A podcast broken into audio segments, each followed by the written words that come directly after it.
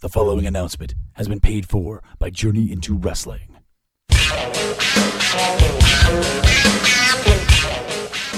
Things seem to be changing around here, and I'm talking podcasts, brother. Journey Into Comics Network, and no JIW? Where's the wrestling?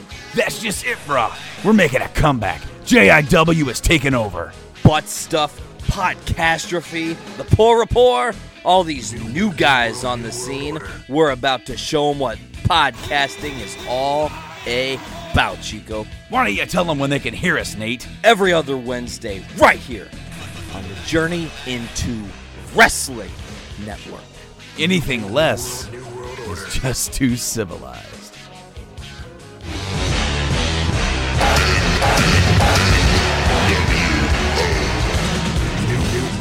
New World Order. The following is a Journey Into Comics Network production.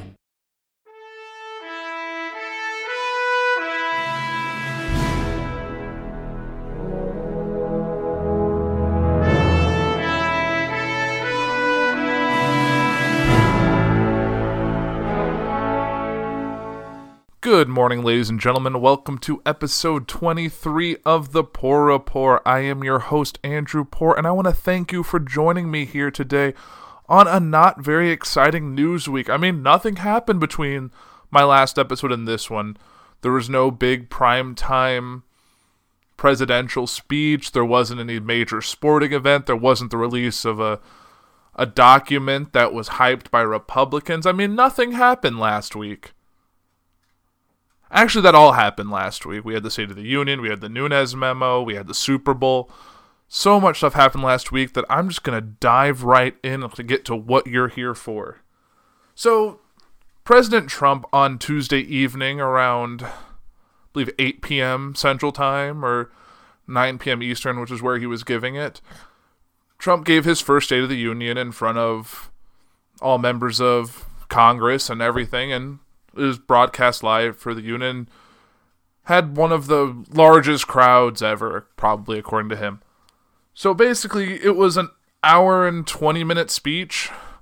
Not the longest State of the Union, but not the shortest by a long shot. So I'm going to go through and talk about some of the fact-checking that went into the State of the Union, because there's a lot. I'm looking at 9 pages I had printed off of what I researched from my own and what other news agencies have done. So I'm just going to run through the list here. They aren't exactly in order of where they were in the speech, but I encourage everyone who hasn't heard the State of the Union to listen to it or watch it or read the transcript, because that speechwriter did a great job. It sounded nothing like Trump. It was definitely not a transcript of Trump's tweets. It was definitely something that was very well orchestrated by probably a team of speechwriters that Trump read very well, including the big parentheses probably said "hold for applause," because there was a ton of applause in that speech coming from mainly Republicans and very few, if any, Democrats. So I'm going to jump right into some of these points here. So Trump said, "The third pillar of my immigration plan ends the visa lottery, a program that randomly hands out green cards without any regard to skill, merit, or the safety of our people." And the facts is the program is not nearly that random, and it does address skills, merit, and safety. The diversity visa program awards up to 50,000 green cards a year to people from underrepresented countries, largely in Africa. It requires applicants to have completed a high school education or have at least 2 years of experience in the past 5 years in a selection of fields identified by the Labor Department. Winners are then randomly selected by a computer from the pool of applicants who met the preconditions. Winners must submit to extensive background checks, just like any other immigrant. Trump also said, "We have ended the war on American energy." The fact is, what war? Energy production was unleashed in past administrations, particularly Obama's. Advances in hydraulic fracturing before Trump became president made it economical to tap vast reserves of natural gas. Oil production also greatly increased, reducing imports. Before the 2016 presidential election, the U.S., for the first time in decades, was getting more energy domestically than it imports. Before Obama, George W. Bush was no adversary of the energy industry. One of Trump's consequential actions as president on this front was to approve the Keystone XL pipeline, a source of foreign oil from Canada. Trump said, "We are now very proudly an exporter of energy to the world." And there's nothing new in that. The U.S. has long exported all sorts of energy while importing even more. If Trump meant that the U.S. has become a net exporter of energy, he's rushing things along. The U.S. Energy Information Administration projects that the U.S. will become a net energy exporter in the next decade, primarily because of a boom in oil and gas production that began before Trump's presidency. The Trump White House has predicted that could happen sooner, by 2020, but that's not now. Trump also goes on to say, "For decades, open borders have allowed drugs and gangs to pour into our most vulnerable communities. The facts are that the borders were far from open before his presidency. However imperfectly they have been, may have been guarded. The government under George W. Bush and Obama roughly doubled the ranks of the Border Patrol, and Bush extended fencing to cover nearly one-third of the border during his final years in office. The Obama administration deported more than 2 million immigrants during the 8 years he was in office, more than in previous administrations. Border arrests, a useful if imperfect gauge of illegal crossings, have dropped sharply over the past decade." Trump said, "Many car companies are now building and expanding plants in the United States, something we haven't seen for decades. The facts are he was wrong about recent decades. The auto industry has regularly been opening and expanding factories since before Trump became president. Toyota opened its Mississippi factory in 2011. Hyundai's plant in Alabama dates to 2005. In 2010, Tesla fully acquired and updated an old factory to produce its electric vehicles." Trump also declared that Chrysler is moving a major plant from Mexico to Michigan. That's not exactly the case either. Chrysler announced it will move production of heavy-duty pickup trucks from Mexico to Michigan, but the plant is not closing in Mexico. It will start producing other vehicles for global sales, and no change in its workforce is anticipated. Trump said, "We repealed the core of the disastrous Obamacare. The individual mandate is now gone." No, it's not gone. It's going in 2019. People who go without insurance this year are still subject to fines. Congress did repeal the unpopular requirement that most Americans carry insurance or risk a tax penalty, but that takes effect next year. Trump goes on to say, "We have sent thousands and thousands and thousands of MS-13, horrible people, out of this country and into our prisons. That's an exaggeration and goes beyond now even Attorney General Jeff Sessions, the administration's most aggressive anti-gang enforcer, characterized the scope of the effort. Sessions said in speeches this past week that federal authorities had secured the convictions of nearly 500 human traffickers and 1,200 gang members, and worked within our international allies to arrest or charge more than 4,000 MS-13 members. On another occasion, the Attorney General has specifically said the 4,000 number reflects work done with our partners in Central America. That suggests that at least some of the MS-13 members Trump is referring to were in action in the U.S. when they were arrested and aren't now in U.S. prisons." Trump says, "We have ended the war on beautiful, clean coal. The facts are that coal is not clean. According to the Energy Department, more than 83% of all major air pollutants, sulfur dioxide, carbon dioxide, toxic mercury, and dangerous soot particles from power plants are from coal, even though coal makes up only 43% of the power generation. Power plants are the number one source of those pollutants. Coal produces nearly twice as much heat-trapping carbon dioxide per energy created as natural gas," the department says. In 2011, coal burning emitted more than 6 million tons of sulfur dioxide and nitrogen oxide versus 430,000 tons from the other energy sources combined. And just think back to London at the turn of the century when it was using coal and it literally couldn't see anything due to all the smog and acid rain and all the chaos that was going on over there.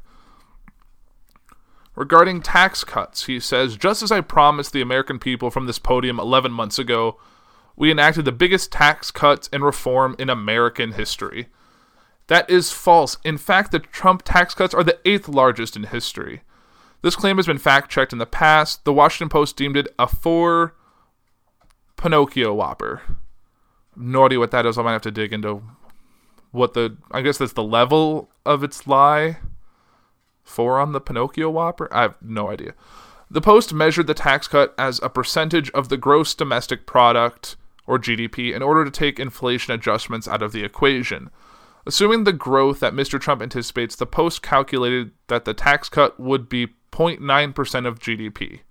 That puts his tax cut squarely behind President Barack Obama's 2010 tax cut, which was 1.31% of GDP. Ronald Reagan's 1981 tax cut was the biggest at 2.89% of GDP. Regarding the stock market, Trump said, since the election, the stock market has smashed one record after another, gaining $8 trillion in value. That is great news for Americans' 401k, retirement, pension, and college savings accounts. According to Howard Silverblatt, a senior analyst for Standard & Poor's, who's known for his in-depth market data, the market value added between Election Day and the market close on Friday, January 26th, is $7.18 trillion. But that wealth won't affect nearly half of Americans who aren't invested in the stock market. 2016 Federal Reserve report found that only 52% of Americans were invested in retirement accounts. Regarding family immigration, it said, under the current broken system, a single immigrant can bring in virtually unlimited number of distant relatives. That is false. According to the U.S. Citizenship and Immigration Services, a U.S. citizen can petition for a spouse, unmarried children under 21, sons and daughters, married and or over 21, parents if you are 21 and over, and siblings if you are 21 and over. A green card holder can petition for spouses, unmarried children under 21, and unmarried son or daughter of any age. Regarding regulations, says, in our drive to make Washington accountable, we've eliminated more regulations in our first year than any administration in the history of our country. And the fact is that it's partially true, but incomplete metric. Trump may have grounds to brag, but his claim cannot be easily verified. There is no reliable metric on which to judge his claim or to compare him to previous presidents. The modern regulatory state didn't really begin until Nixon, and since the 1970s, there have been periods when entire segments of the economy were deregulated. Airline and trucking, for instance, in the 1970s and 1980s, and those acts had greater impact on the economy than rolling back individual rules. But on the number of regulations withdrawn, Mr. Trump's claim can be determined using figures from an OMB database for President Trump, Barack Obama, George W. Bush, and 5 years of Bill Clinton's presidency. Over the course of those presidencies, the database shows the following numbers for withdrawn regulations. Clinton, 1,824. Bush, 2,632. Obama, 1,814. And Trump, 469. Of course, Mr. Trump's presidency has barely begun, narrowing the range to what suggests in our first year his claim adds up. Bush was 181, Trump was 156. Bush was 81, Obama was 156, and Trump was 469. So, in the first year, yes, over an entire career, that remains to be seen. It's too soon to make that statement. Regarding employee bonuses, he says, since we passed tax cuts, roughly 3 million workers have already gotten tax cut bonuses, many of them thousands and thousands of dollars per worker. And it's getting more every month, every week. So that's weird. That was what he said. It said, and it's getting more every month, every week. That's just a weird thing to say. And the fact check says it's true, but Americans for Tax Reform, a pro-GOP group, has been keeping track of this by aggregating a bunch of companies' press releases. The group claims 285 companies and at least 3 million Americans are receiving special tax reform bonuses. But Obama economic advisor Larry Summers has thrown cold water on this methodology, arguing that firms are raising wages because the labor market is tight. He called it a gimmick in an interview a few days ago on CNBC's Squawk Alley. That's a very common device. If you want to give somebody some money, but you don't want to promise it to them on a continuing basis, you frame it as a bonus. Look, the corporate tax cuts are going to be forever. If the firms really believe this had to do with corporate tax cuts, why aren't they committing to bonuses forever? Which is very much a true statement. If they really wanted to make a statement regarding their tax cuts and passing that down, they would give raises to all their employees, not just bonuses. America standing abroad. He says, as we rebuild America's strength and confidence at home, we are also restoring our strength and standing abroad. The fact check is debatable. In terms of strength, America certainly projected military might abroad, dropping the largest bomb in its arsenal for the first time in 2017 on a target in Afghanistan and launching missile attacks on military targets in Syria. However, the State Department also issued a worldwide safety warning to American citizens in December after Mr. Trump's announcement that the U.S. would recognize Jerusalem as Israel's capital. It was the first time such a warning has been issued since the beginning of the Iraq War in 2003. In terms of standing abroad, the 2018 edition of Edelman's Annual Trust Barometer showed trust in the U.S. declining by 9 percentage points since their 2017 report, the steepest decline ever measured. By the way of contrast, trust in China increased by the biggest proportion globally. Regarding judges, Trump said, "Working with the Senate, we are appointing judges who will interpret the Constitution as written, including a great new Supreme Court justice and more circuit court judges than any new administration in the history of our country." Hey, look, a true statement. Mr. Trump has nominated 12 circuit court judges who have been successfully confirmed by the Senate, more than any other president since circuit courts were created in 1891. Barack Obama got 3 through the Senate in his first year. Regarding tax savings, a typical family of 4 making $75,000 will see their tax bill reduced by $2,000, slashing their tax bill in half. The fact is, that's true for now.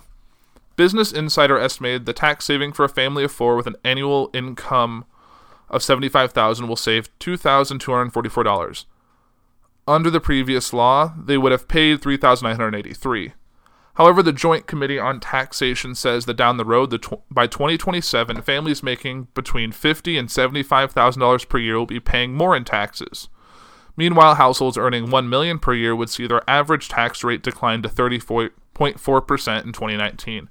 They'd still be better off than they are now by 2027, paying an average rate of 31.7% rather than 32.1% under the current law.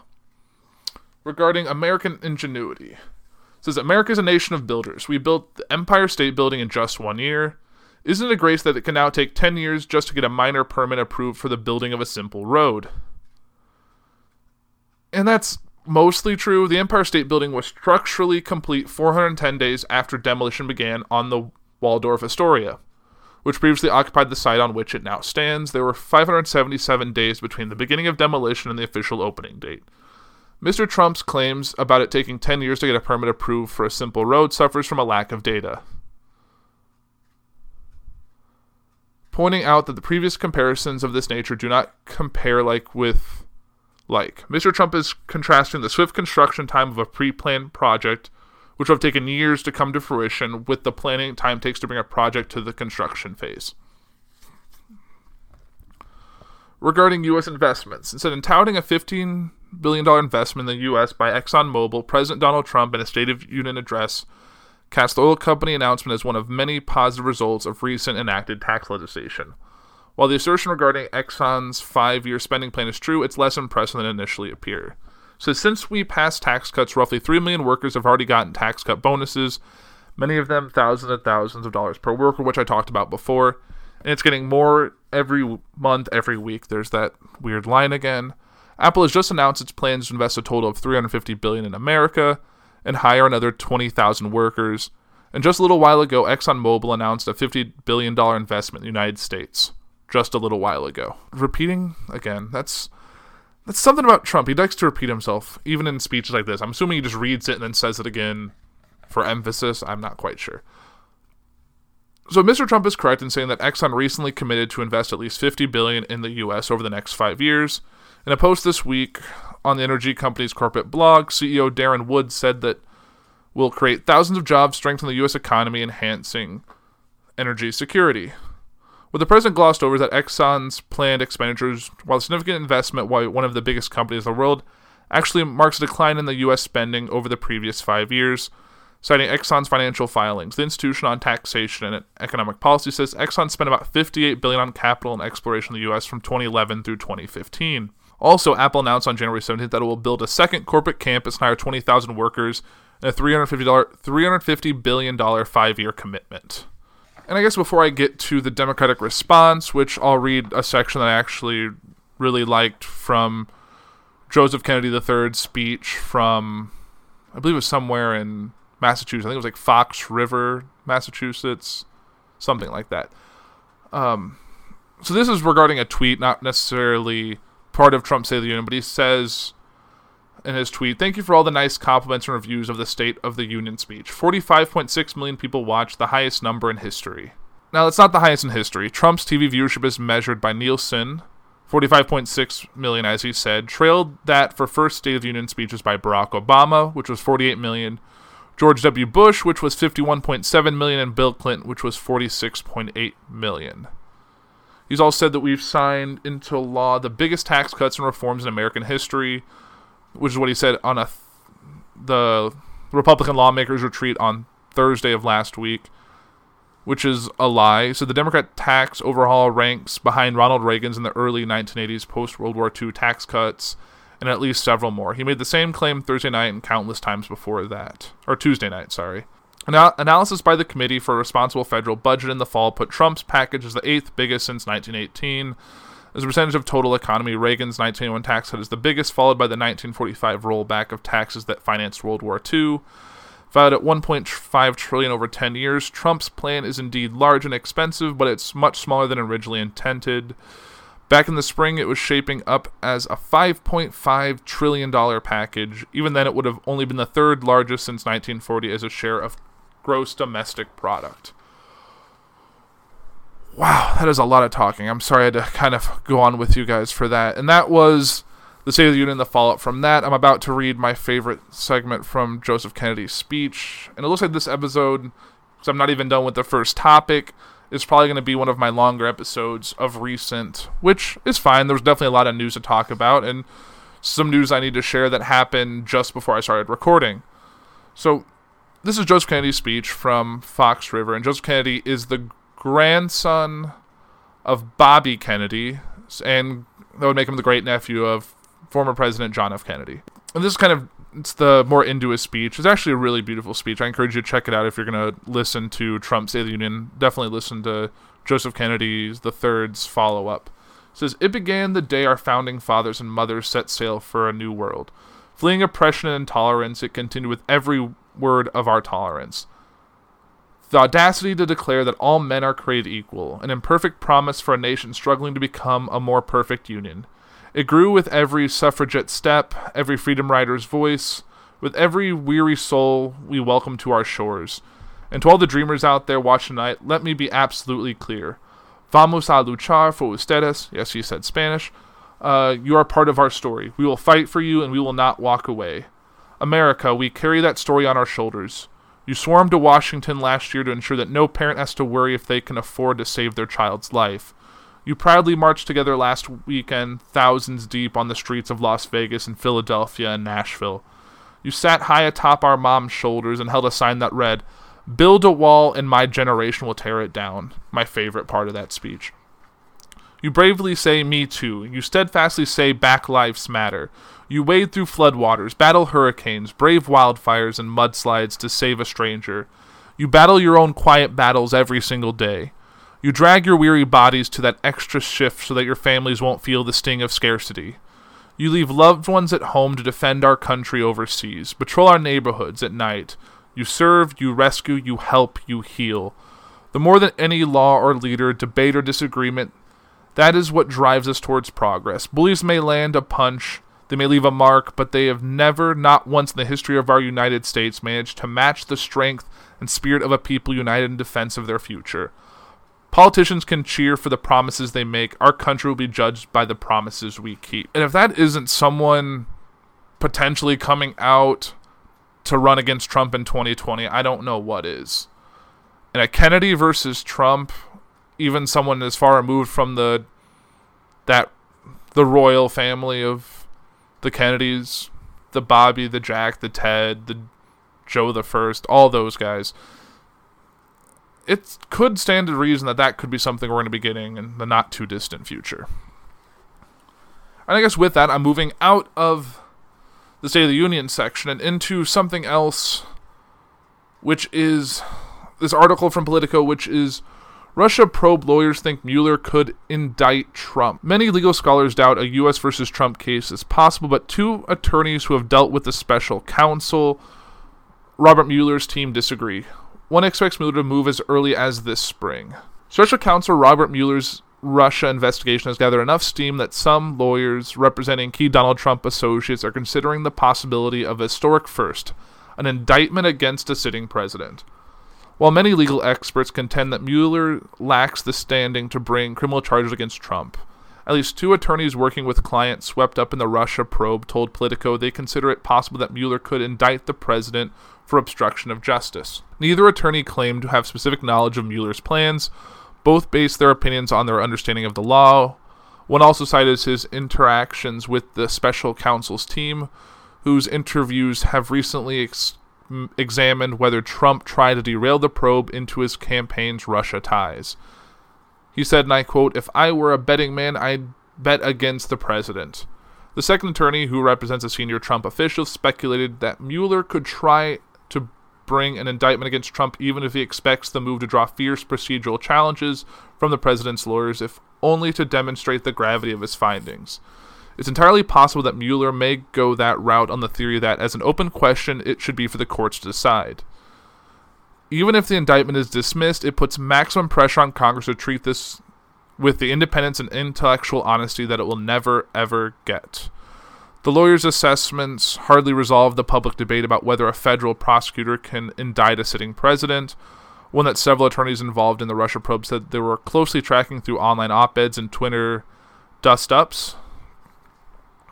Several legal scholars say an effort by Mueller to initiate a case titled U.S. versus Trump would at a minimum likely move quickly to the Supreme Court. There's no legal precedent for an indictment of a president. Only a pair of Justice Department legal opinions from 1973 and 2000 saying it's not a viable option. The 2000 opinion concluded that the indictment or criminal prosecution of a sitting president would unconstitutionally undermine the capacity of the executive branch to perform its constitutionally assigned functions. The memo was written by an assistant attorney general nearly 2 years after the House impeached President Bill Clinton for lying under oath and obstructing justice about his affair with White House intern Monica Lewinsky. Independent counsel Kenneth Starr never tried to indict Clinton, but Starr, who filed a damning report to Congress in 1998, considered the option and even tasked his lawyers with preparing draft indictments, as well as legal opinion asserting his power to charge Clinton. It is proper, constitutional, and legal for a federal grand jury to indict a sitting president for criminal charges for serious criminal acts that are not part of and are contrary to the president's official duties. Starr's legal advisor, Ronald Rotunda, concluded in a 1998 memo, first made public last summer through an open records request by the New York Times. "In this country, no one, even President Clinton, is above the law," the memo said.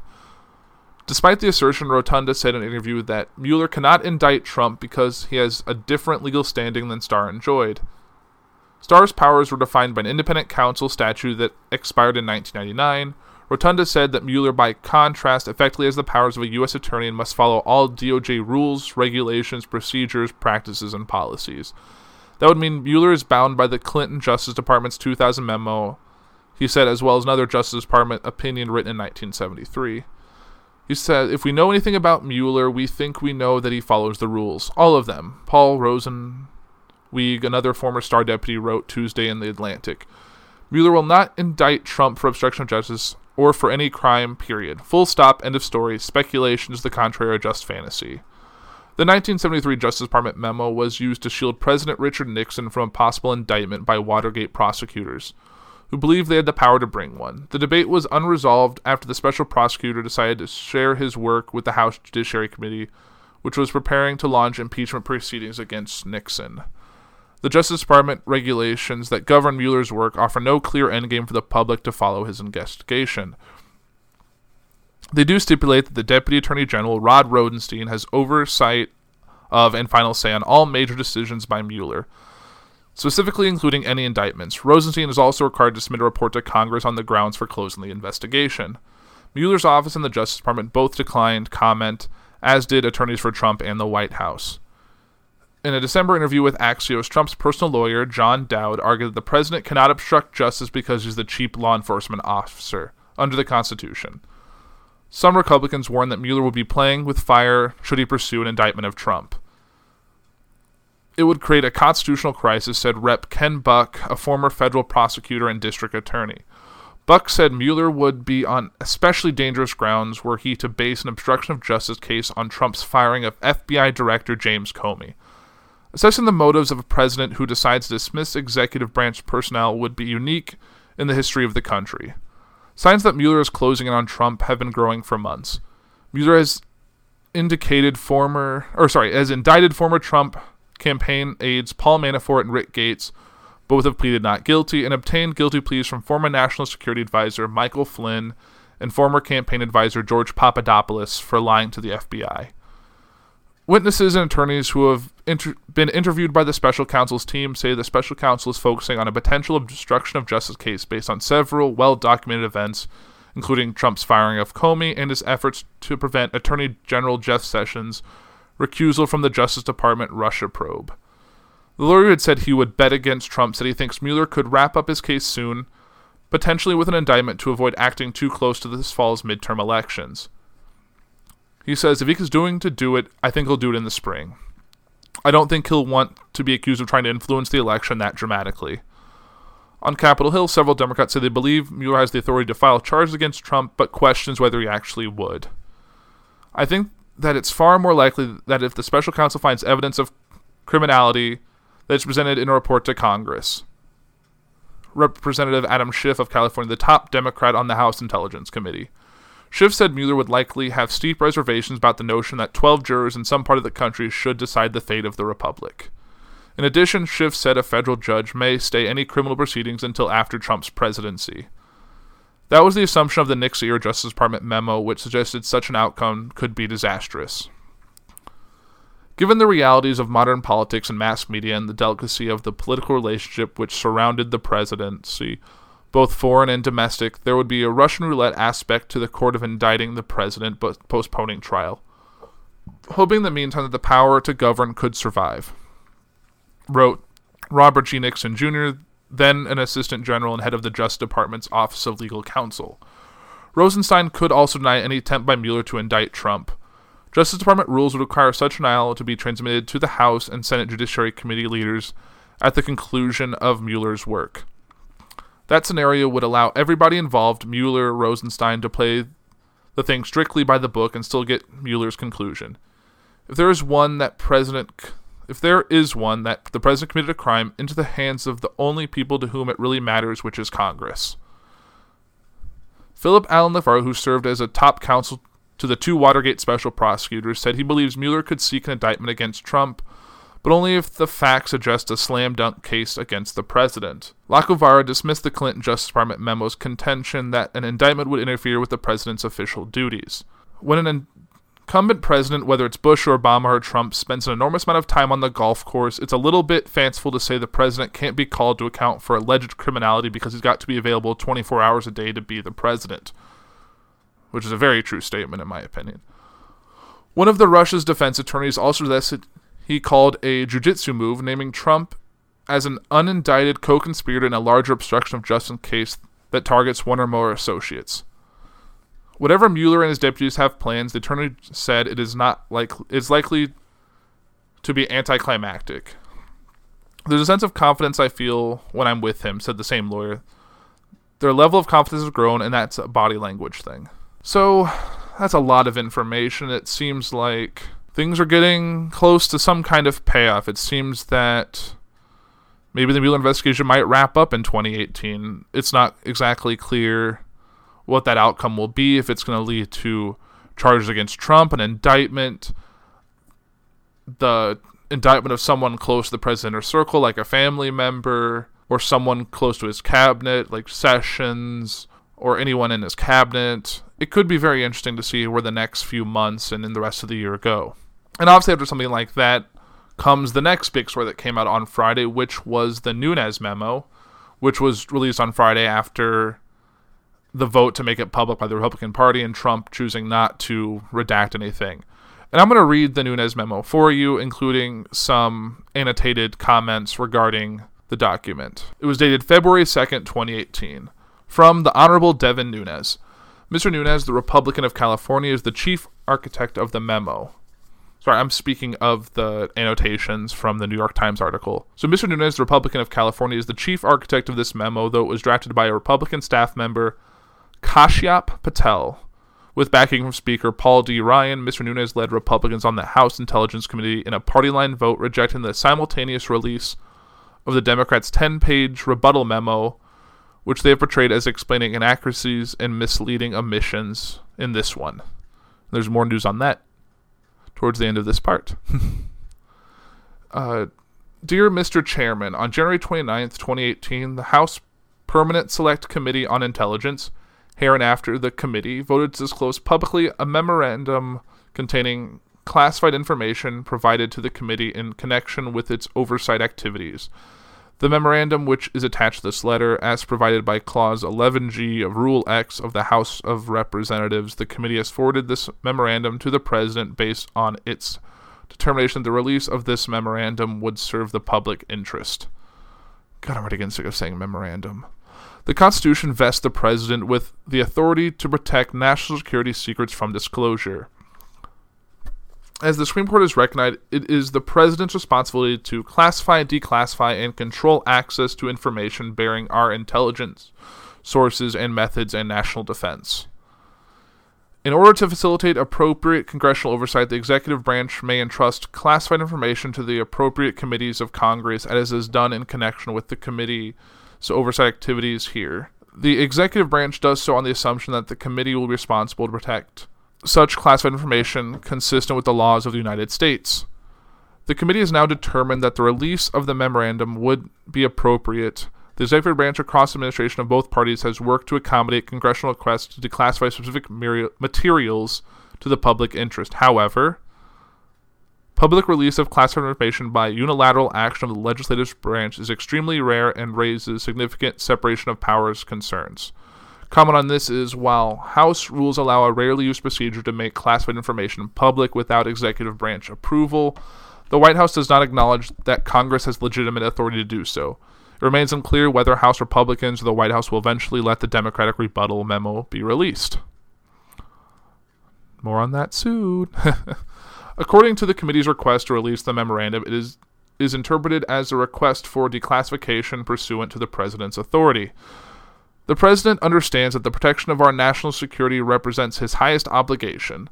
Accordingly, he has directed lawyers and national security staff to assess the declassification request, consistent with established standards governing the handling of classified information, including those under Section 3.1D of Executive Order 13526. Those standards permit declassification when the public interest in disclosure outweighs any need to protect the information. The White House review process also included input from the Office of the Director of National Intelligence and the Department of Justice. Comment on that is this letter from Donald F. McGahn II. The White House counsel says the administration consulted with the Office of Dan Coats, the Director of National Intelligence, and the Justice Department. Notably, Mr. McGahn does not say either institution concurred that it was a good idea to make the memo public. In recent days, the FBI has publicly expressed grave concerns about material omission of fact that fundamentally impacts the memo's accuracy, while Mr. Coates' office has declined to comment. Back to the article, back to the memo. Consistent with the review of these standards, the President has determined the declassification of the memorandum is appropriate. Based on this assessment, and in light of significant public interest in the memorandum, the President has authorized the declassification of the memorandum. To be clear, the memorandum reflects the judgments of its congressional authors. The President understands that oversight concerning matters related to memorandum may be continuing, though the circumstances leading to the declassification through this process are extraordinary. The executive branch stands ready to work with Congress to accommodate oversight requests consistent with applicable standards and process, including the need to protect intelligence sources and methods. Sincerely, Donald F. McGahn II, Counsel to the President. Oh, that's... Sorry, and that's just the letter portion. Now I really got to get into the actual memo portion, which luckily is short, so it should be pretty quick to say in front of you guys, and I apologize for reciting this, but hey, if you didn't feel like actually reading it yourself, you can just listen to me say it to you, and listen to my little sidebars about the annotated parts of the memo. The memo declassified by order of the President, February 2nd, 2018. The memo itself is dated January 18th to HPSCI majority members from HPSCI majority staff. Subject: Foreign Intelligence Surveillance Act abuses at the Department of Justice and the Federal Bureau of Investigation. The purpose. I'm just going to say memo instead of memorandum from now on, just because it's a lot of word. This memo provides members an update on significant facts relating to the committee's ongoing investigation into the Department of Justice and Federal Bureau of Investigation and their use of Foreign Intelligence Surveillance Act, or FISA, during the 2016 presidential election cycle. Our findings, which are detailed below, 1. Raise concerns with the legitimacy and legality of certain DOJ and FBI interactions with the Foreign Intelligence Surveillance Court, FISC, and 2. Represent a troubling breakdown of legal processes established to protect the American people from an abuse related to the FISA process. Investigation update. On October 21st, 2016, DOJ and FBI sought and received a FISA probable cause order, not under Title VII, authorizing electronic surveillance on Carter Page from the FISC. Page is a U.S. citizen who served as volunteer advisor to the Trump presidential campaign, consistent with requirements under FISA, or FISA. The application had to be first certified by the director or deputy director of the FBI. It then required the approval of the Attorney General, Deputy Attorney General, or the Senate-confirmed Assistant Attorney General for the National Security Division. The FBI and DOJ obtained 1 initial FISA warrant targeting Carter Page and 3 FISA renewals from the FISC, as required by Statute 50 U.S.C. 1805 D1. A FISA order on American citizens must be renewed by the FISC every 90 days, and each renewal requires a separate finding of probable cause. Then Director James Comey signed 3 FISA applications in question on behalf of the FBI, and the Deputy Director, Andrew McCabe, signed 1. Then District Attorney General Sally Yates, then Acting District Attorney General Dana Bonnet, and DAG Rod Rosenstein. Mr. Bonnet and Mr. Rosenstein are both Trump administration officials. This is the comment. The General Counsel of the FBI and the Deputy Attorney General, respectively, under Justice Department regulations. It is Mr. Rosenstein who appointed and oversees Robert S. Mueller III, the special counsel leading the Russia investigation. Mr. Rosenstein controls the scope of Mr. Mueller's jurisdiction, can block him from taking steps like issuing indictments, and is the only official who can fire him. If Mr. Trump used the wiretaping of Mr. Page to justify removing Mr. Rosenstein, the president could install someone who might be more willing to constrain or end the investigation. Back to the memo. Each signed 1 or more FISA applications on behalf of DOJ. Due to the sensitive nature of foreign intelligence activity, FISA submission, including renewals before the FIC, are classified. As such, the public's confidence in the integrity of the FISA process depends on the court's ability to hold the government to the highest standard, particularly as it relates to surveillance of American citizens.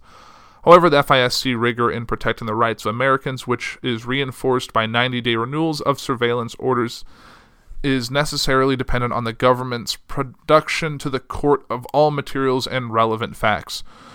This should include information potentially favorable to the target of the FISA application that is known by the government. In the case of Carter Page, the government had at least 4 independent opportunities before the FISC to accurately provide an accounting of the relevant facts. However, our findings indicate that, as described below, material and relevant information was omitted. In accusing the FBI of omitting important information, this memo's critics say the memo itself omits crucial context, other evidence that did not come from Mr. Steele, much of which remains classified. For example, it makes no note of the fact that Mr. Page attracted the FBI's interest in 2013 when agents came to believe that Russian spies were trying to recruit him. The FBI obtained a FISA wiretap order then as well, according to a person familiar with the matter. The top Democrat on the House Intelligence Committee, Representative Adam B. Schiff of California, issued a statement saying that it is necessary to understand how the investigation began, what other information the FBI had about Russia's efforts to interfere with our election, and what the FBI knew about Carter Page prior to making application to the court.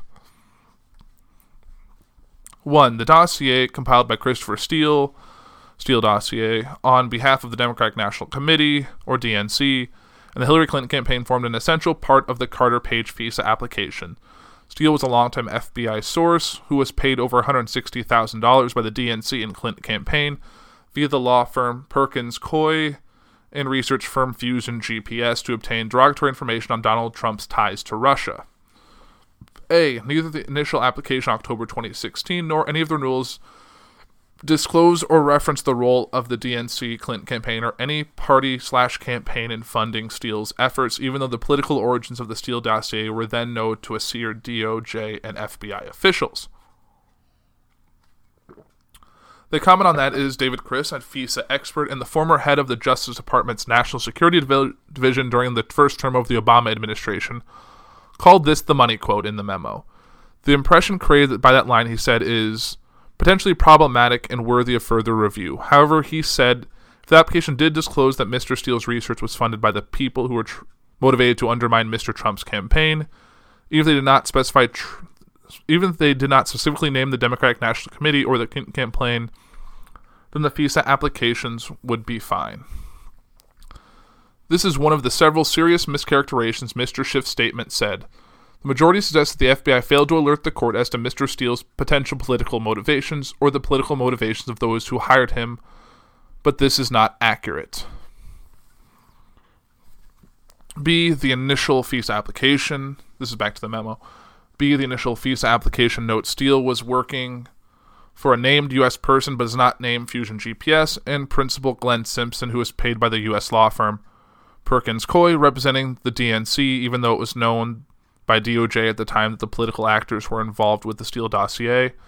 The application does not mention Steele was ultimately working on behalf of and paid by the DNC and Clinton campaign, or that the FBI had separately authorized payments to Steele for the same information. The Carter Page FISA application also cited extensively a September 23, 2016 Yahoo News article by Michael Isakoff, which focuses on Page's July 2016 trip to Moscow. This article does not corroborate the Steele dossier, but it is derived from information leaked by Steele himself to Yahoo News. Regarding this, Mr. Schiff deemed this to be another of those serious mischaracterizations, saying that the article was not used to corroborate Mr. Steele. Mr. Chris, the FISA expert, said that it was much more likely that this would include an article to show that the investigation had become public and that the target, therefore, might take steps to destroy evidence to cover his tracks. The Page FISA incorrectly assesses that Steele did not directly provide information to Yahoo News. Steele had admitted in British court filings, The court filing referenced here took place on May 18, 2017, long after the initial application and at least the first renewal application. Steele admitted in British court filings that he met with Yahoo News and several other outlets in September 2016 at the direction of Fusion GPS. Perkins Coie was aware of Steele's initial media contacts because they hosted at least one meeting in Washington, D.C. in 2016 with Steele and Fusion GPS, where this matter was discussed. Steele was suspended and then terminated.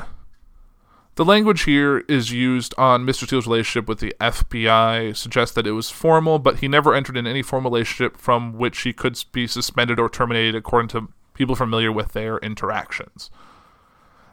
Back to the article, Steele was suspended and then terminated as an FBI source for what the FBI describes as the most serious of violations, an unauthorized disclosure to the media of his relationship with the FBI on October 30th, 2016.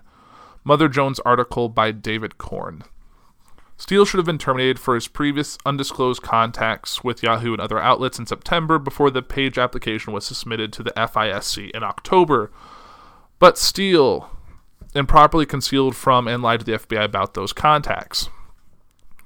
Comment on that, Mr. Steele took detailed notes of his conversation with the FBI on October 1st, 2016. A person familiar with the notes says that they contain no evidence that the discussion addressed whether he was also talking to the news media. B. Steele's numerous encounters with the media violated the cardinal rule of source handling, maintaining confidentiality, and demonstrated that Steele had become a less than reliable source for the FBI. 3. Before and after Steele was terminated as a source, he maintained contact with the DOJ via then Associate Deputy Attorney General Bruce Orr, a senior DOJ official who worked closely with Deputy Attorney General Yates and later Rosenstein. Shortly after the election, the FBI began interviewing Orr, documenting his communication with Steele. For example, in September 2016, Steele admitted to Orr his feelings against then-candidate Trump when Steele said he, and this is where they put in quotes in the memo, was desperate that Donald Trump not get elected and was passionate about him not being president. It was in bold in the memo because it's like, wow, he doesn't want Trump to get elected. Woo. Big whoop. This clear evidence of Steele's bias was recorded by Orr at the time and subsequently in official FBI files, but not reflected in any of the Page FISA applications. A. During the same time period, Orr's wife was employed by Fusion GPS to assist in the cultivation of opposition research for Trump. or later provided the FBI with all of his wife's opposition research paid for by the DNC and Clinton campaign via Fusion GPS. Dior's relationship with Steele and Fusion GPS was inexplicably concealed from the FISC. Comment on that was Mr. Orr worked on counter-narcotics investigations. There's no public evidence he played a role in the FISA application. 4. According to the head of the FBI's counterintelligence division, Assistant Director Bill Priestap, corroboration of the Steele dossier was in its infancy at the time of the initial Page FISA application. After Steele was terminated, a source validation report conducted by the independent unit within FBI says Steele's reporting is only minimally corroborated. Yet in early January 2017, Director Comey briefed President-elect Trump on a summary of the Steele dossier, even though it was, according to his June 2017 testimony, salacious and unverified. While the FISA application relied on Steele's past record of credible reporting on other unrelated matters, it ignored or concealed his anti-Trump financial and ideological motivations. Furthermore, Deputy Director McCabe testified before the committee in December 2017 that no surveillance warrant would have been sought from the FISC without the Steele dossier information. The Page FISA application also mentions information regarding fellow Trump campaign advisor George Papadopoulos, but there is no evidence of any cooperation or conspiracy between Page and Papadopoulos. Comment on that statement is Mr. Schiff's statement portrays this line as mischaracterization of the context in which the application discussed Mr. Papadopoulos. The DOJ appropriately provided the court with a comprehensive explanation of Russia's election interference, including evidence that Russian agents courted another Trump campaign foreign advisor, George Papadopoulos. As we know from Papadopoulos' guilty plea, Russian agents disclosed to Papadopoulos that their possession of stolen Clinton emails and interest in relationship with the campaign, and claiming there is no evidence of any cooperation or conspiracy between Page and Papadopoulos. The majority deliberately mistakes the reason why DOJ specifically explained Russia's role in courting Papadopoulos in the context in which to evaluate Russian approaches to Page. Whew, that is another big quote. The Papadopoulos information, this is back to the memo, the Papadopoulos information triggered the opening of an FBI counterintelligence investigation in late July 2016 by FBI agent Peter Strzok. I'm going to say Strzok. Strzok was reassigned by the special counsel's office to FBI Human Resources for improper text messages with his mistress, FBI attorney Lisa Page, known relation to Carter Page, in parentheses, where they both demonstrated a clear bias against Trump and in favor of Clinton, whom Strzok had also investigated. The Strzok-Lisa Page texts also reflect extensive discussions about the investigation, orchestrating leaks to the media, and include a meeting with Deputy Director McCabe to discuss an insurance policy against President Trump's election. The memo here states as fact a theory pushed by conservative commentators that this text message is evidence of a conspiracy to prevent Trump from being elected. According to a person familiar with the conversation, the text message referenced a debate inside the FBI over how aggressively and publicly they should move on the Russia case. Some argued that it was unlikely to be solved by Election Day, and the chance of a Trump victory was low. Mr. Strzok argued that FBI had an obligation to move quickly, making an analogy that even though the chance of dying young is low, buying insurance is still prudent. Mr. Strzok lost the argument, and the FBI kept the investigation a secret. And the last line is unclassified property of the U.S. House of Representatives. So that is the Nunes memo in all its glory. After all we heard leading up to its release from members of the Republican Party, from Trump himself, after all that, the Nunes memo was basically a dud. It's the equivalent of the ex-wife missile in Iron Man 2. All hype and no substance. And speaking of Iron Man 2, the Journey Into Comics Network is doing The Road to Infinity War, which you can access now at patreon.com/journeyintocomics for only $3 a month, so go do that. And really, getting back to it, the Nunes memo was touted as this end-all be-all. Trump even came out to say after it was released that this basically throughout the whole investigation, that basically said that there's no issues, that this basically puts me in the clear. It vindicated him from all of this chaos that's been going on. And really, that's not the case at all. There's to be said, and there's goes the news that dropped just before I recorded this, which is, as of the time I'm recording this, which is Monday, the committee votes to release Democratic rebuttal to GOP Russia memo. That's right. Like I was saying, gotta wait around for it. The House Intelligence Committee voted on Monday to make public a declassified Democratic memorandum rebutting Republican claims that the FBI and the Justice Department had abused their powers to wiretap a former Trump campaign official, setting up a possible clash with President Trump. The vote gives Mr. Trump 5 days to review the Democratic memo and determine whether he will try to block its release. A decision to stop it would lead to an ugly standoff between the president, his top law enforcement and intelligence advisors, and Democrats on Capitol Hill. Mr. Trump vocally supported the release of the Republicans' memo last week, declassifying its contents on Friday over the objections of Democrats and his own FBI, which issued a rare public statement to warn that it had grave concerns about the memo's accuracy. On Saturday, he claimed incorrectly that the memo totally vindicates him in the continuing investigation into Russia's interference in the 2016 election. The 10-page Democratic document is certain to be less flattering to his case. Democrats have said the memo corrects mischaracterizations by the Republicans and adds crucial context to actions by the FBI and the Justice Department in obtaining a secret foreign intelligence surveillance court order to wiretap the former Trump aide Carter Page in October 2016. If Mr. Trump tries to block the Democratic memo's release, House rules allow Democrats to seek a closed-door vote of the full House of Representatives to override the president, with some Republicans now arguing for its release. The House could override the president's decision, a rare rebuke to his authority. So it's really interesting to see how this shakes out. Like I said, the Democratic memo, which will be a 10-page memo in response to the Republican memo that was released on Friday, may be seen as early as the end of the week, 5 days from now. I don't know if that means work days or full days, so maybe by the time episode 24 rolls out, I can go over the Democratic memo, which I probably won't read because it is 10 pages, and that's a lot of time talking, and then this episode's already going to run over an hour, so I think I should move on away from presidential talk and politics and all that that's going on. And I'll probably put a side at the beginning of this episode that if you don't really care about the State of the Union or the Nunes memo, you can jump to this moment. So with that, I'm going to move on to my next topic, which involves Uma Thurman and Harvey Weinstein.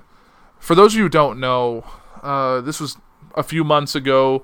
They asked Uma Thurman about Harvey Weinstein, being that she was heavily involved in a lot of early Quentin Tarantino movies that were produced by Weinstein and his production company. And she said, "I'm too angry to speak right now. When I'm no longer angry is when I'll talk." And apparently that was Friday or Saturday. And I'm going to read this report from Deadline. In a shocking story in the New York Times today, Uma Thurman details sexual assaults at the hands of Harvey Weinstein. In the article posted online today and running in tomorrow's print edition, Thurman describes being assaulted by an unnamed actor 20 years older than her when she was 16, and she not only details Weinstein's predatory behavior towards her, but her lingering memory of staying silent for so long. Thurman laments her inability to come forward about these traumatic situations put other younger women in danger. "The complicated feelings I have about Harvey is how bad I feel about all the women that were attacked after I was. I am one of the reasons that a young girl would walk into his room alone. The way I did," she tells Dowd. "Quentin used Harvey as an executive producer of Kill Bill, a movie that symbolizes female empowerment, and all these lambs walked into slaughter because they were convinced nobody rises such a position who would do something illegal to you, but they do." Weinstein has long denied allegations of non-consensual sex, and he, through spokesman, explained himself in the article, which will be a must-read piece this weekend in Hollywood. A snippet of the article is, "The first attack," she says, "came not long after in Weinstein's suite at the Savoy Hotel in London. It was such a bat to the head. He pushed me down. He tried to shove himself on me. He tried to expose himself. He did all kinds of unpleasant things, but didn't actually put his back into it and force me. You're like an animal wriggling away, like a lizard. I was doing anything I could to get to the train back on the track, my track, not his track." She was staying in Fulham with her friend Lana Herman, Robert De Niro's longtime makeup artist, who later worked with Thurman on Kill Bill. The next day to her house arrived a 26-inch wide, vulgar bunch of roses.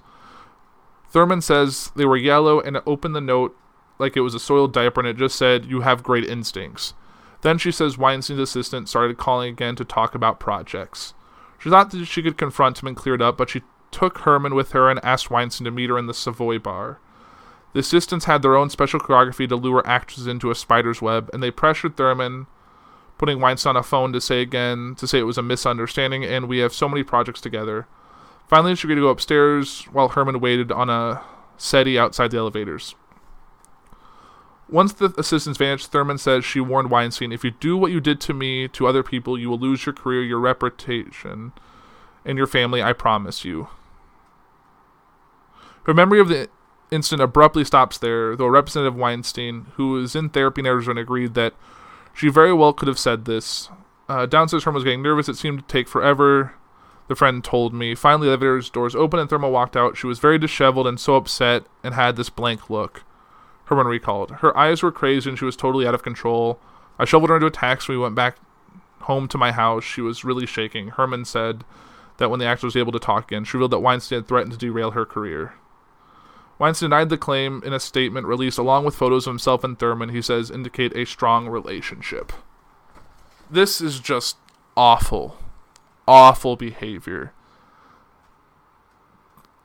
We know that Harvey Weinstein is just the epitome of scum, like that he's been doing this stuff for 20 years or more blindly that we've seen, and no actress of any caliber was immune to what he was doing. He tried it with everyone, and it's just sickening, and I'm sorry to my listener that I had to read that for you. It's definitely grotesque and awful, but yeah, Harvey Weinstein deserves to be in jail. If Larry Nassar, that evil man who literally assaulted young girls for over 20 years, is serving up to 125 years in prison for his actions, then Harvey Weinstein deserves to be in his roommate for the rest of that time.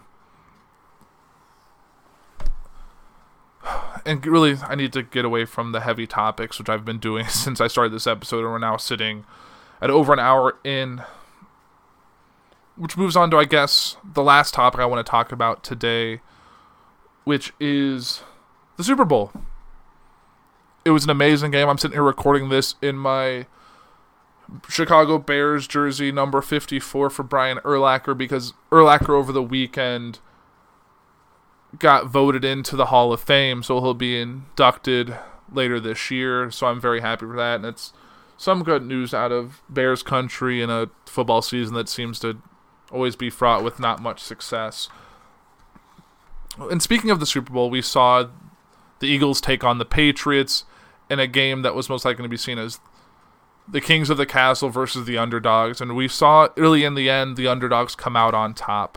I'm not a big sports guy, so I really can't talk into the details of how the game went, but the last few minutes of that game were so enthralling. I remember just sitting there just watching it on my couch and watching the back and forth, and the fact that once Philadelphia caught up and got to that score, which was 41-33, once we saw them take that lead, we realized they're not going to let the Patriots, every move that they tried to make to try and get another touchdown, the Eagles would just block it, pulling Tom Brady down, really just blocking every chance they had. They were really in it to win it, and it really showed at the end of that. And we saw a first Super Bowl victory for Philadelphia, and it led to a lot of great speeches by the owner, by the coach, by Zach Ertz, and Nick Foles. We saw all the celebrations and riots in Philly, and the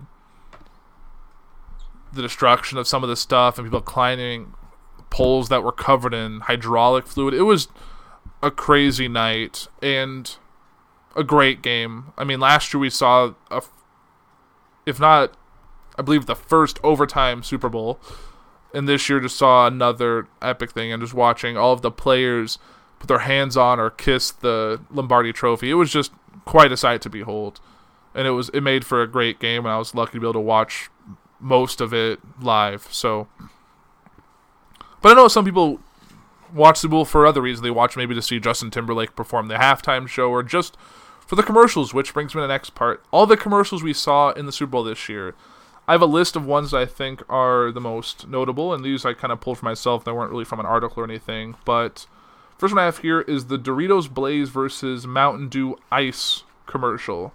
I don't think I've ever seen Doritos and Mountain Dew do a commercial together, but I thought it was kind of cool. We had Peter Dinklage, who was basically dressed as Tyrion Lannister, walk down this flaming it was like castle room to Busta Rhymes' verse of the Chris Brown "Look at Me Now" song, doing that like just rapid. I didn't even know Peter Dinklage could rap like that. I kind of wanted to see him if he actually how he actually sounds doing that and not just being dubbed by Busta Rhymes. And then when that was done, we had the other side of the room, which was starting to freeze with Morgan Freeman, who cut to Missy Elliott's "Get Your Freak On," and he was singing that, and then they both ended up at the end facing each other, fire and ice. It was a very cool commercial, and to get actors of Morgan Freeman and Peter Dinklage's caliber to do it was definitely the icing on the cake there.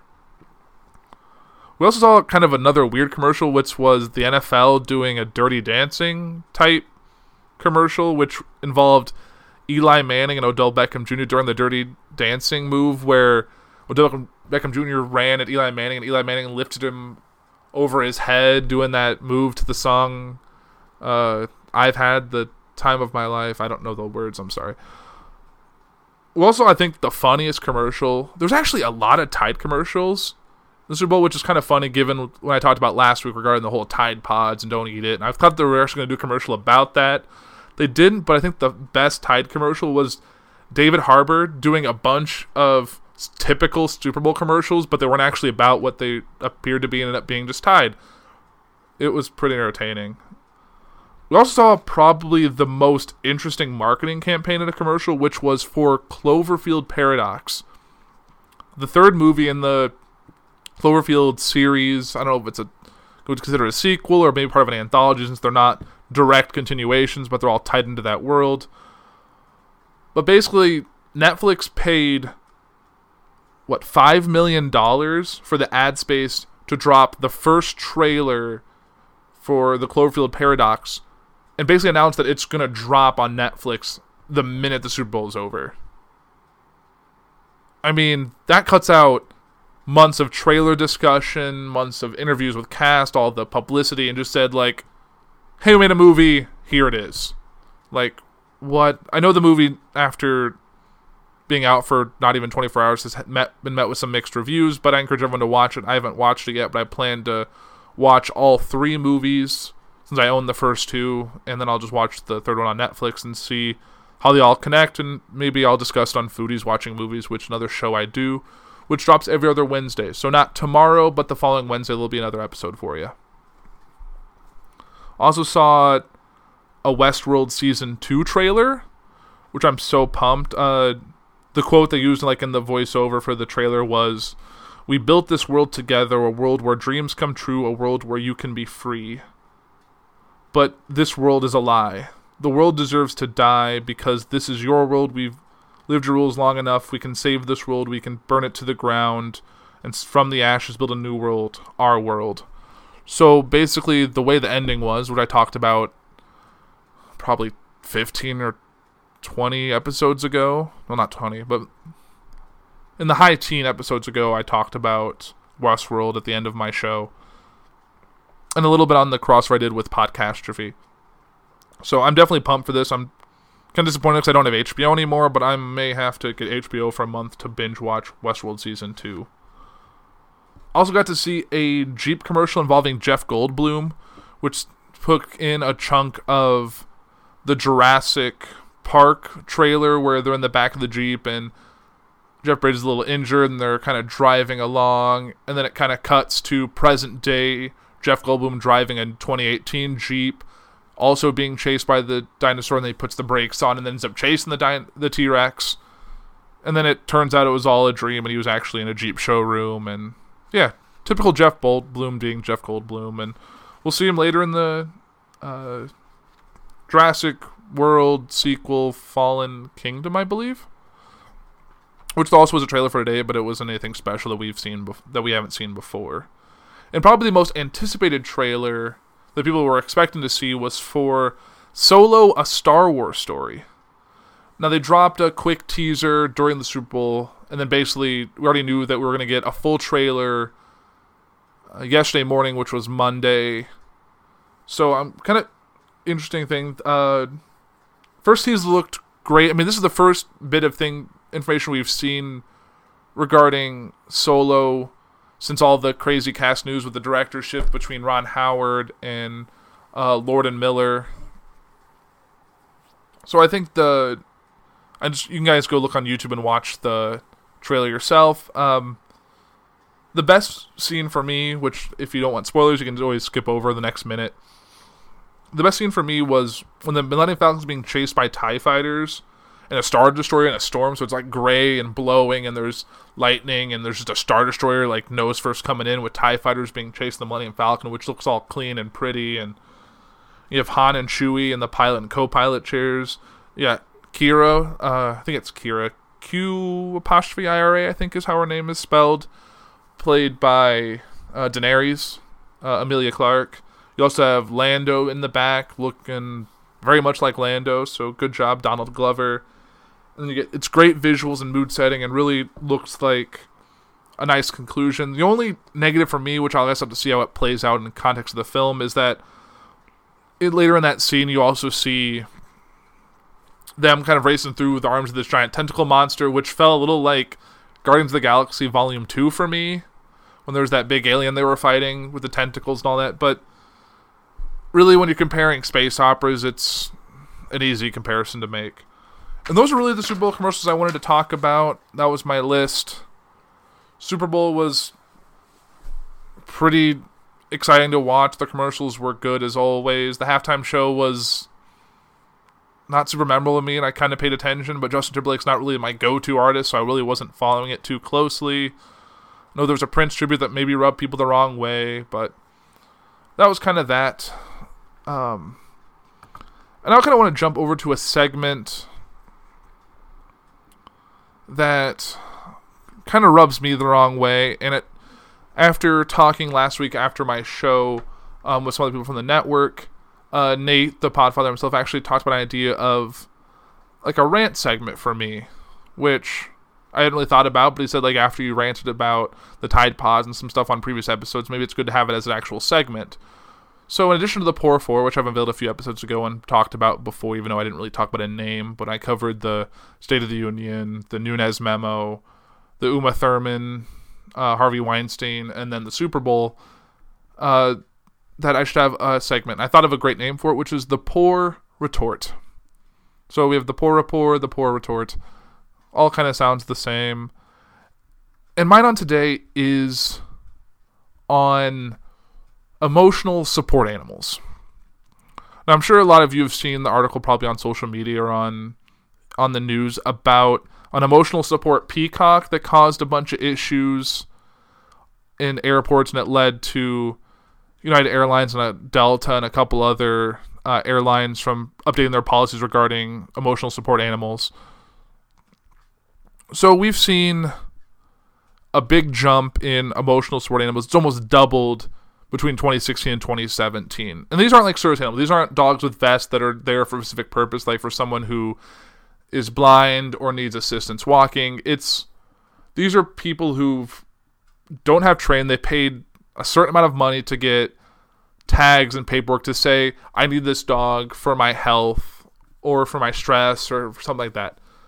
And that's why they have a pet. And it's a common thing. It's been going on for a while. It's basically, a lot of people did it a while back so they could have a pet that they needed for their emotional health, like in an apartment or a house, or like rent a place that doesn't allow pets. It doesn't mean you can take that dog into stores. It doesn't mean you can take that dog into airplanes. But there's been finally people been pushing that limit. And I've seen it firsthand. I traveled a lot in 2017 and early 2018. And I was in a lot of different airports, and I've saw my fair share of animals that weren't well trained. I literally saw dog shit on a terminal at O'Hare Airport. Like, just in the middle there. And then there's a guy walking away with his dog. I'm like, what? Seriously? Like, could you not crate your dog? I know it's inconvenient. You don't feel bad for the dog to put it under the plane for the duration of your flight. But if it's that big a deal, don't take your dog. If you're traveling to move, then drive. If you're going overseas, make other arrangements. I shouldn't be inconvenienced because you feel you need to have your dog with you for a 2-hour flight from Ohio to Chicago, or however long a 2-hour flight is. Like, I don't know why I have to deal with a dog or a peacock or a monkey or these other stupid animals. Like, someone literally tried to have an emotional support peacock and put it on a plane. Like, what in the world are people thinking? You can't just be this stubborn. You can't just be like, I need this. I can't handle anything for 2 hours. Like, yeah, I have 2 cats and a dog. I've grown up with pets. I love them. I would love to be able to take them on a plane, but I don't, because that's insanity. You don't need a pet with you on a plane if you're traveling. Even if you're going on vacation, you don't need to take your dog with you. If you really do, pay the money, put him under the plane, sedate him if you have to, and that's what normal people have done for years. I don't know why you have to take your dog or cat or fish or bird or whatever the fuck your animal is on a plane with you. It's not that big a deal. If you really want to take them on vacation, drive to your vacation. I don't care if it's a 30-hour drive from here to Florida. Drive. Or check it as luggage with all the stuff they'll put under the plane. Plenty of people have done it before. I don't know why this is news. Why your pet needs to be there. I've gone to restaurants where someone's dog claims to be a service dog, has the vest, then as soon as you leave the restaurant, is barking at other dogs and chasing and wanting to pull, and like the owner has no control. Service animal training is a legit thing. Dogs are very expensive. Thousands and thousands of dollars of training are put into these animals. There's dogs that are there to detect a seizure before it happens, for low blood sugar. There's dogs that are trained in so many things, but the person has to be trained just along with it. And just saying your dog is a service or support animal is meaningless. You have to have paperwork. You have to contact the airport. If you have a legit service dog who's well trained, I'm not going to notice it on a plane. If I hear a dog barking, or I hear something else, or I hear an animal of any kind on a plane that it's not supposed to be there just because you wanted your little buddy with you on the plane, that I shouldn't hear it. Like, it's very frustrating. Like, literally, I was walking onto a plane a couple months ago. There's literally a bulldog just chilling on the ground. Quietest dog ever. Saw it, didn't acknowledge me. I didn't really acknowledge him. Kept walking, found my seat. Didn't hear the dog on the plane. There was no mess. Like, if you have a dog that's untrained and takes a shit on a plane or pees on a plane, I'm going to smell that for the duration of my flight, because you can't clean that up on a plane while it's in air. Like, people need to just think about what they're doing. I don't know. It's just bothersome that this is a thing that we're discussing now. There's so many more important things to talk about than you wanting to bring your dog or cat or something on a plane with you. It may be the best dog in the world at home, but if it doesn't know how to behave around people or other uncommon things or pressure on a plane, I don't know. It's like, well, I can't be without my dog. I want to bring it to the movie theater. Like, no, that's insanity. Like, just, I don't know. That's all I want to say today on the Poor Retort segment on emotional support animals. Like, I wouldn't do it. If I tried to move into a place that didn't allow pets, I would just move to a different place. It's the same reason I get so upset when people surrender an animal to a shelter because they move to a place that doesn't allow the animal. You know there's other places to live in that city that you're moving to. I don't care if the price isn't right. You chose a dog or a cat. That's a lifelong commitment. Like, you don't get a dog because it's cute as a pup. You get a dog because you want an animal in your life and you want to deal with that animal. Like, there's a cat literally a foot behind me while I'm talking, just sleeping and making noises, which you might be able to pick on the mic. And they're adorable, but you know they're not a commitment. Why they're just cute, why they're a kitten. You're having a pet for 15 and 16 years. There's cats that live to 20 years. There's dogs that live up to 18 years. They're a lifelong commitment. You have a pet. It's just something. It's a lifelong commitment. You're not just getting it for the convenience of it. And you shouldn't inconvenience others by having it. And you shouldn't disrespect the animal by putting it in a shelter. That's my thoughts on this. I'm really passionate about animals. I volunteered at a shelter, but really, just be respectful of where you're going. If you really have a need for an animal, you can do the due diligence, get it registered, get the paperwork, tell the airline before you're going to be there. Don't just show up with an animal and be like, I need this for my health. Like, no, there's rules for a reason. We can't just ignore the rules and hope and pretend there's no consequences. I think that's the best way to end the Poor Report for this week. I'm Andrew Poor. This is the Poor Report. In my statement last week, I talked about a way to end the show.